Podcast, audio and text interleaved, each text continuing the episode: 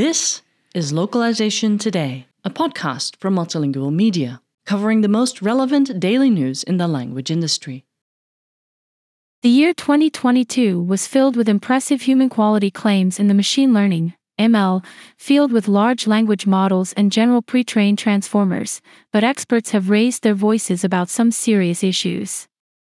Moreover, the constant announcements of improvement in MT are no longer confined to merely the language industry, rather, they are now reaching the general public, as well as clients. AI technology democratization is finally becoming a reality in today's world, so tech specialization seems to be the differentiating factor for the success of companies in the language industry. Consequently, LSPs are now facing the need to address clients' expectations about MT, low rates, higher volumes, faster deadlines, and more target languages, as well as varying degrees of quality. Furthermore, new challenges are on the table correct integration of AI tech in the workflows of LSPs, responsive use of MT, relationships of trust with post editors, and good MT quality estimation. The good news is we can understand these challenges, the possible effects on LSPs, and the measures that LSPs should take to survive in the market, as well as our expectations for the future. The S growth curve of MT, as with any other technology, is unstoppable and impressive. Investment in this field of research needs to continue to be consistent and reach new goals. LSPs are consequently forced to keep an eye on the latest trends, while benefiting from the advancements and adapting their production workflows accordingly. Nevertheless, the path for embracing this technology must be carefully designed.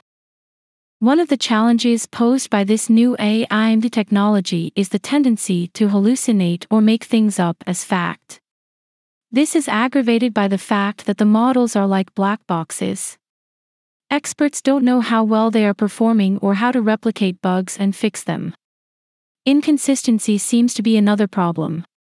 Therefore, real world data engineering is the key to making these models robust. Such engineering should involve not only research on models but should also work to label data, gather high quality training data from the real world, publish that data, increase data in more languages other than just English, and create more customization options for MT users.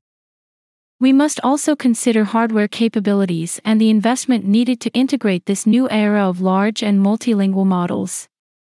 While for NMT it is possible to combine CPUs and GPUs, large models need more computational power to manage such an immense quantity of data and algorithms. In order to move on to larger models, companies need to recoup their previous investments in traditional NMT, which will probably take a number of years. In light of the preceding, we can anticipate that the first major challenge to LSPs is the ability to trust MT. MT is still not 100% reliable, and LSPs should focus on how to use it responsibly and control it correctly. Therefore, companies should demand standardized quality evaluation models. LSP should also work with different levels of quality according to a client's needs and should always make sure that work at the high quality level is always be reviewed by a human. This leads us to the role of the professional linguist. They will continue to play a major part in the language industry, even as MT becomes more frequently used. They should be specially trained in how to recognize the main errors made by MT, which is very difficult as fluency increases, while given more job opportunities. MT is likely to make fewer mistakes, so the post editing task will be more focused on subject area adaptation, terminology, and cultural sensitivity. It is important that LSPs train their linguists on MTPE, as we did with our MTPE course, so they can have a trusted pool of experts. Looking ahead to other strategies, quality estimation technology will become key in this whole process, as well as data engineering services. Mastering such technology will be essential for LSPs, because whoever manages AI better than their competitors will be the ones to succeed.